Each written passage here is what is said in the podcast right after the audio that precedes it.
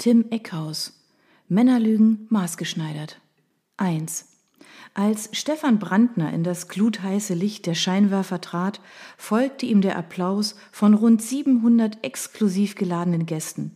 Doch kaum hatten seine federnden Schritte die weitläufige Bühne der Festhalle erobert, musste er feststellen, dass ihn die Wips aus der ersten Reihe mit zu Schlitzen verengten Augen und schmallippigen Mündern empfingen.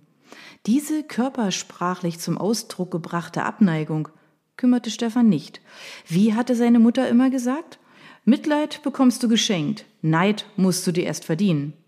Der Marketingprofi mit dem stadtbekannten knackigen Hintern hatte sich im Laufe seiner steilen Karriere bereits jede Menge Neid verdient. Genug, um den Grand Canyon damit zuzuschütten. Und das war gut so, glaubte er. Doch er sollte sich auf schmerzhafte Weise täuschen. Die Moderatorin des Abends war eine in Rot gekleidete Blondine mit atemberaubenden Beinen und scharf geschnittenem Gesicht. Sie begrüßte Stefan neben sich auf dem Podium, blätterte in ihren Notizen, nannte ihn einen Gott und zählte seine erfolgreichsten Projekte auf. Die Liste war länger als eine ausgewachsene Python. Niemand habe mit Anfang 30 schon so viel erreicht, sagte sie und fuhr sich durchs Haar. Stefan stand lässig daneben, eine Hand in der Tasche seines teuren Jobsackos gesteckt, das er wie immer mit zerrissenen Jeans trug. Den Blick aus den blauen Augen hatte er beiläufig auf die gepflegten Fingernägel der anderen Hand gerichtet, während er gedanklich weit weg war. Der jährliche Werbepreis der Stadt stellte ein Man muss dabei sein Ding der Branche und reine Selbstvermarktung dar. Eigentlich ging Stefan diese Show ziemlich auf die Nerven. Nicht nur wegen der heißen Spotlights, die einem die Seele aus dem Leib brannten. Auch dieser ganze Szenesumpf, diese aufgetakelten Wichtigtour, diese Kenner und Insider, die gelangweilt an ihren Champagnergläsern nippten, konnten ihm im Grunde gestohlen bleiben. Aber gut, es gab Schlimmeres. Lange genug hatte er sich als Anfänger vergeblich abgemüht, Klinken geputzt, Präsentationen geschmiedet, ohne je wahrgenommen zu werden. Warum jetzt nicht den Hochglanzwahnsinn und den Hype hier genießen, ihn für die eigenen Zwecke nutzen? Während die Moderatorin weiter plapperte, sah Stefan ins Publikum. Dort unten saß Mara. Die junge Grafikerin von Extrapunkt hatte sich für den Event so richtig rausgeputzt. Sie hatte leider übertrieben. Kirschrote Lippen, tiefer Ausschnitt, ein wenig zu einladend. Manchmal wurde ihre Funktion von den männlichen, aber besonders den weiblichen Mitarbeitern der Agentur in moralisch sehr verwerflicher Weise als Grafikerin ausgesprochen. Stefan fand das nicht in Ordnung, das war nicht sein Stil. Mara warf Stefan, ganz in der Art wie ein Groupie einen Rockstar anhimmelt, ein Küsschen zu. Ihm fiel in diesem Moment wieder plastisch ein, was sie beide letzte Nacht so getrieben hatten. Diese nicht jugendfreien Bilder sollte er aber rasch aus dem Kopf bekommen. Immerhin saßen neben Mara rund um den Tisch auch noch der Chef seiner Agentur Extrapunkt sowie eine Handvoll verdienter Mitarbeiterinnen und Mitarbeiter.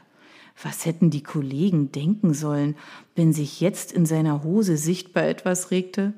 Auf der Bühne, vor allen Leuten. Andererseits, Neid musst du dir erst verdienen, hm? Stefan fiel auf, dass er nur noch erotisch aufgeladenen Unsinn dachte. Stieg ihm die Preisverleihung doch langsam zu Kopf? Oder besser gesagt, in einen tiefer liegenden Körperteil?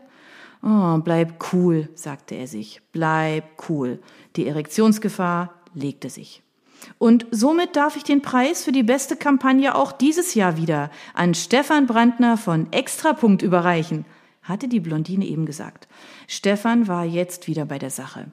Die Trophäe bestand in einer kleinen Marmorstatue, die aus künstlerischer Sicht ziemlich wertlos ein geflügeltes Pferd darstellte, einen Pegasus. Das Tier sah mitgenommen aus, flog kaum noch. Da hatte er letztes Jahr Geileres erobert. Ein goldenes, dreidimensionales Netz, eine künstlerische Interpretation des ganzen Universums. Das war nach seinem Geschmack gewesen. Na, er griff nach dem alten Gaul. War das eigentlich Hengst oder Stute? Das Mikrofon musste Stefan erst nach oben richten, damit es seiner Größe entsprach. Als er zu sprechen begann, hatte er sich bereits für das Mittel der bewussten Provokation entschieden. Er wollte seinen Ruf, seine Marke als exaltiertes Genie weiter festigen. Dazu war ihm jedes Mittel recht. Denn dieses Image machte einen großen, wenn nicht den wichtigsten Teil seines Erfolges aus. Die Branche dieser oberflächlichen, hirnrissigen Lackaffen war so leicht durch Bluffs zu blenden, es war unfassbar. Also wieder ich, sagte er, und seine Stimme erfüllte den Raum. Voll und tief, souverän, in keiner Weise aufgeregt. Gut so. Er warf seinen Spezialblick ins Publikum. Den hatte er drauf. Dieser Blick, den gefeierte Schauspieler oder Superhelden haben. Ich bin toll und weiß es. Meine Selbstironie vom Feinsten. Meine Superkräfte leicht und spielerisch. Bei Frauen kam das überragend an. Männer übten diesen Blick daheim im Spiegel, nachdem sie Stefan begegnet waren. Immer zu gewinnen gehört sich nicht, sagte er ganz ruhig und machte eine Pause, getränkt mit Selbstbewusstsein. Durch das grelle Gegenlicht der Scheinwerfer konnte er die Gestalten an den hinteren gut 70 Tischen nur schemenhaft wahrnehmen. Doch die gequälten Gesichtsausdrücke in den ersten Reihen zeigten ihm, dass er den beabsichtigten Effekt erzielt hatte. Also setzte er noch eins drauf. Andererseits, shit happens. Er betrachtete die Trophäe gespielt nachdenklich, zählte innerlich bis drei. Dann verließ er einfach die Bühne ohne ein Danke, ohne abschließende Worte. Zwei Drittel der sorgsam geladenen Gäste dachten synchron, was für ein arrogantes kleines Arschloch.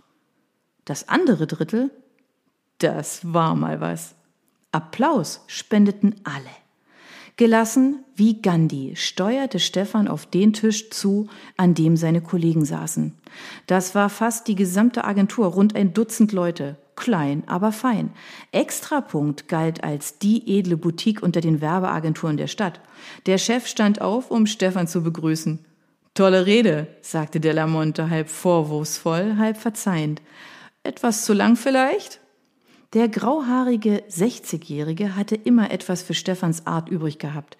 Er ließ ihm ziemlich viel durchgehen, wohl weil er wusste, dass Stefan in Wahrheit nicht das aufgeblasene Egoschwein war, das er eben gemimt hatte. Zumindest nicht ganz. Die beiden Männer waren auf einer Wellenlänge. In den letzten fünf Jahren hatte es kaum Streit gegeben. Nur einmal, da hatte Stefan bei einem Auslandsaufenthalt musste er doch seinem Ruf gerecht werden, eine aberwitzige Hotelrechnung produziert, die selbst Delamonte zu wild gewesen war. Bei allem Verständnis und beide Augen zugedrückt hatte Stefan da etwa in Champagner gebadet? Und mit wem? Du warst großartig. Komm, mein Lieber, setz dich doch her zu mir, sagte die aufgeputzte Mara süßlich und schob Stefan einen Stuhl hin. Bobo, der Webseitenprogrammierer und der New Media Leiter Mike warfen sich vielsagende Blicke zu. Ja, setz dich zu uns, wenn du uns auch in deiner Dankesrede nicht erwähnt hast, sagte Bobo säuerlich. Nicht, dass wir es erwartet hätten, sagte Mike und verschränkte die Arme. Stefan zwinkerte Mara zu und setzte sich. Seine beiden Teamkollegen waren in Ordnung, jedoch im Moment ein wenig verkrampft. Delamonte rückte näher an Stefan heran.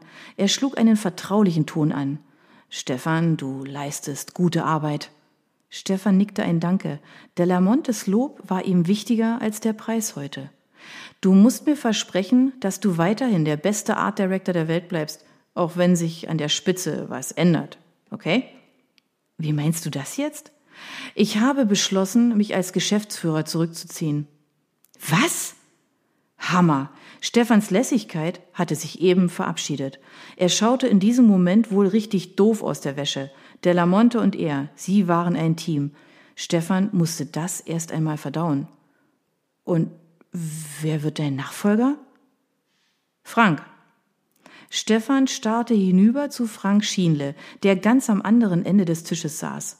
Er hasste den derzeitigen Leiter des Rechnungswesens. Er war ein Zahlenfreak. Blass, trocken und humorlos. Schienle tat so, als würde er nicht zuhören, aber Stefan war sicher, dass er Delamonte und ihn ständig beobachtete. Schienle? Das kann doch nicht dein Ernst sein. Ist es aber.